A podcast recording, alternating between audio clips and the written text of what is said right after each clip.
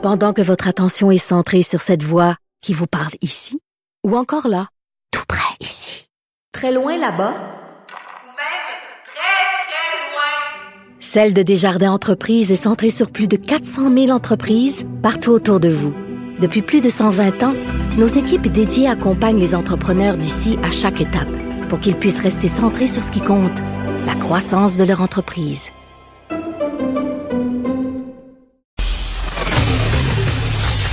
Martineau, franchement, même avec les cheveux gris, il reste un animateur très coloré.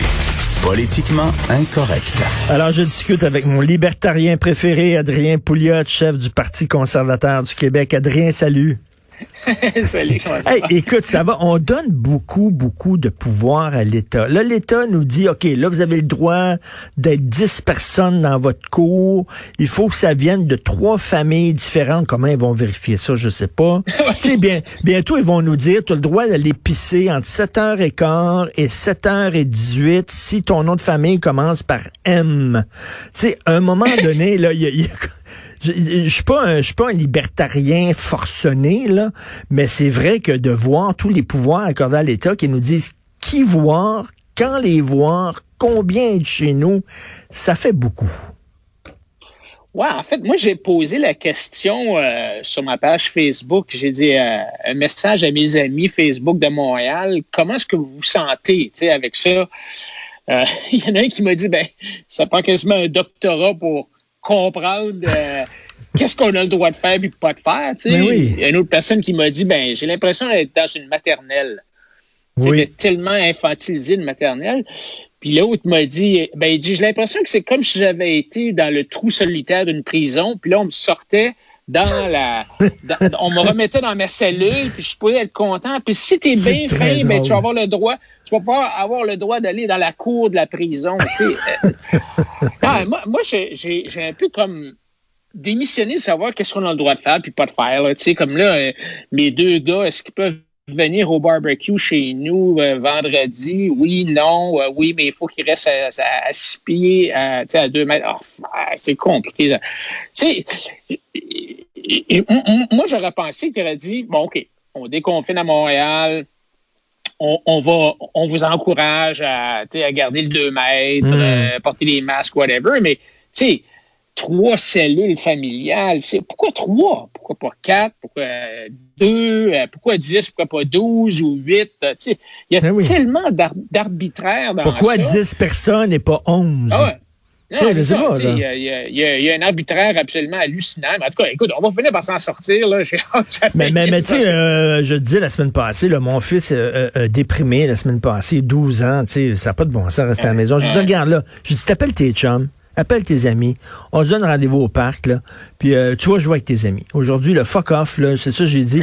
regarde, puis là, on est allé au parc, puis c'est un grand, grand parc, là, à un moment donné, il est parti avec ses chums, écoute, ils ont-tu respecté le 2 mètres ou pas? À la limite, je m'en sac, OK? Il y a 12 ans, c'est pas lui qui est vulnérable, ce sont les vieux malades. Mon fils, là, il y a peut-être plus de, de risque de se faire frapper par une auto que d'attraper la COVID. À un moment donné, là, je veux pas qu'il soit dépressif. Va jouer avec tes chums dans le parc. Hey. Écoute, moi, j'ai j'ai un ami, euh, j'ai un ami dont euh, le, le gars euh, a à peu près une trentaine d'années, là, et lui aussi, il était que... Alors, il a fait un barbecue dans un parc, et il y a à peu près deux semaines, je pense, et il y a eu un ticket de 1500 pièces. Ouais. Non, non, Ouais, écoute, carré, là.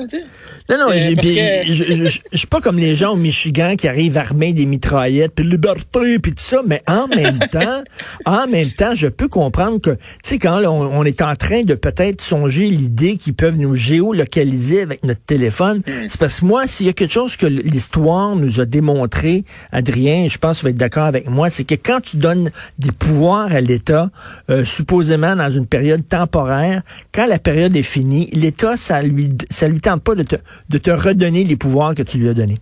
Il garde absolument.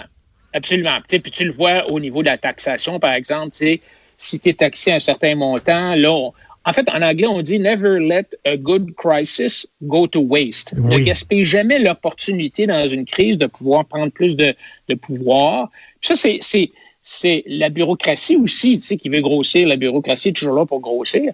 Euh, et, donc, on voit ça dans les crises. Le, gouvernement augmente, les, dépenses augmentent, les revenus augmentent. Puis après la crise, ça baisse, mais ça rebaisse jamais au point où c'était avant la crise. Tu sais.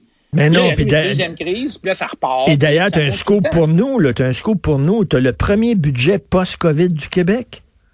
Ben, écoute, parce que déjà, euh, François Legault nous a dit que euh, François Legault puis euh, M. Dubé là, nous ont déjà dit que euh, il y aura pas de. Ils, vont garder les mêmes dépenses. Tu sais, toutes les promesses électorales qu'on vous a faites, on va les garder, tout ça. Alors, on sait ce qui s'en vient, là. On, on, va nous dire on a un déficit de je sais pas combien. L'Ontario parle de 14 milliards. Alors, le Québec, ça va être énorme aussi, peut-être, je sais pas, 5, 10 milliards. Et euh, on va euh, on va piger dans le on va piger dans le fonds des générations. Hein, c'est un beau pote qui est là, là ben qui traîne là, là puis qui était supposé de servir à, à réduire la dette. Je serais pas surpris qu'on qu'on justifie le pillage du fonds des générations euh, en disant ben là, c'est une mesure extraordinaire, puis on n'a jamais vu ça.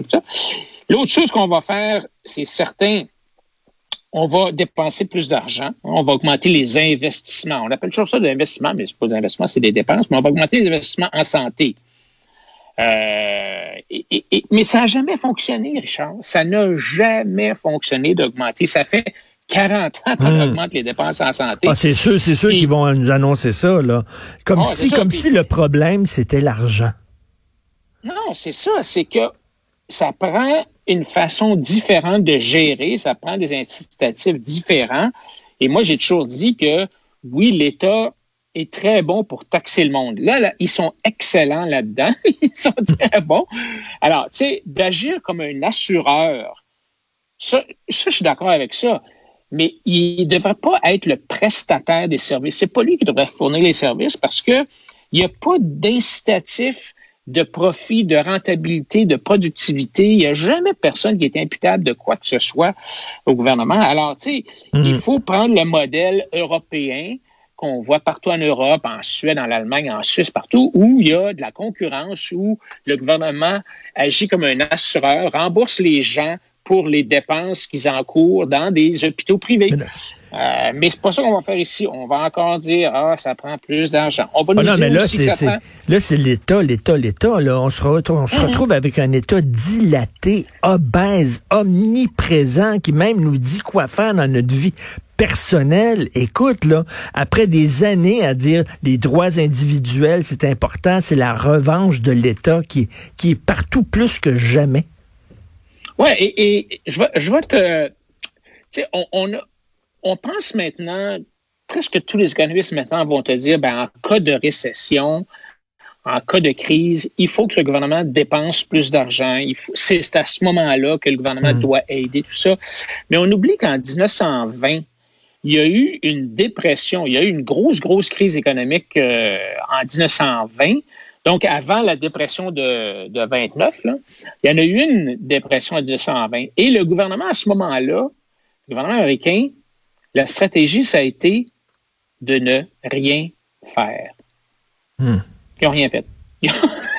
Ils ont, dit, bon, OK. Puis, tu sais, il y avait on arrivait à la fin de la Première Guerre mondiale, il y avait la fameuse grippe espagnole qui était là, il y avait les talons or qui, étaient, euh, qui, avaient été enlevés. Alors, il y a eu vraiment une dépression. Les profits des entreprises ont baissé d'à peu près 92% La bourse a baissé de 50 Ça a été vraiment une grosse crise. Et le gouvernement a dit, bon, ben, on va laisser les prix baisser, on va laisser les choses se rajuster, on va laisser le hmm. marché se rajuster. Ça va être dur, ça va être pénible, mais dans 12, 18 mois, ça va être fini, puis on va repartir. Et de fait, c'est exactement ça ce qui est arrivé. Il y a eu euh, une, période de réajustement. Les salaires ont baissé, les prix se sont rajustés et ça a donné lieu aux années folles, finalement, des années 20. Il y a eu une hmm. croissance ensuite de ça euh, qui a continué pendant 10 ans. Mais on n'est plus capable de, on n'est plus capable de dire ça aujourd'hui. Mais qui, quel politicien aujourd'hui dirait mais là, tu sais, le chômage est à 30% Les salaires vont être obligés de baisser. On est, on est allergique au risque. Euh, tu sais, on, Ouais. on veut que l'État nous assure euh, que tout va être correct. Le gouvernement là, qui nous prend par la main, là, c'est vraiment, là, on va les, les- les lendemains de crise, là, je sais pas qu'est-ce qu'on va faire avec cet État-là, déjà qui était énorme, hein, et là, il est plus gros que jamais. Je veux dire, il donne de l'argent à gauche et à droite, il sauve telle entreprise, tel travailleur, tout ça. Christy, écoute, là, ça va être quelque chose. Non, écoute, y a-tu un groupe de gens, de Canadiens de plus de 15 ans qui n'a pas eu un bonbon de la part de Justin Trudeau? Mm. C'est- tout le monde a quelque chose. Et tu n'as qu'à chialer. d'avoir- Il s'agit d'avoir un bon lobby.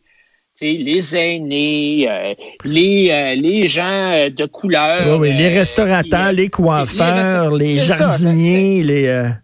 ça finit plus, là. Alors, puis, tu sais, je veux dire, l'argent, on est en train de l'imprimer, on est en train de l'inventer, là, mais ça pousse pas dans les arbres. Alors, on, va, on va vraiment avoir euh, un- un- une augmentation faramineuse euh, de la dette. Puis je parle aux États-Unis aussi, là, tu sais, partout, euh, ça, va être, euh, ça va être vraiment un fardeau qu'il va falloir tu sais, comment est-ce qu'on va rembourser ça? Je ne sais pas. Tu sais, tu parlais de- du gouvernement qui sauve les entreprises. Puis moi, tu sais, la, la seule le seul bémol que je mettrais, tu sais, parce que moi, je suis contre les subventions aux entreprises. Ben oui.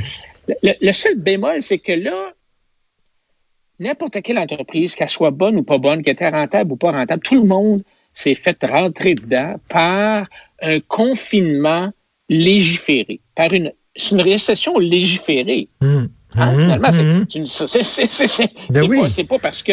Non, non, qui a été, qui a été créée par des lois. C'est une récession qui a été ça. créée par, par des lois. Ça. Alors là, tu dis, OK, ben, tu sais, c'est pas de la faute des entrepreneurs. OK, Ben ça, je comprends ça, mais c'est c'est pas la faute des contribuables non plus. Alors, est-ce que.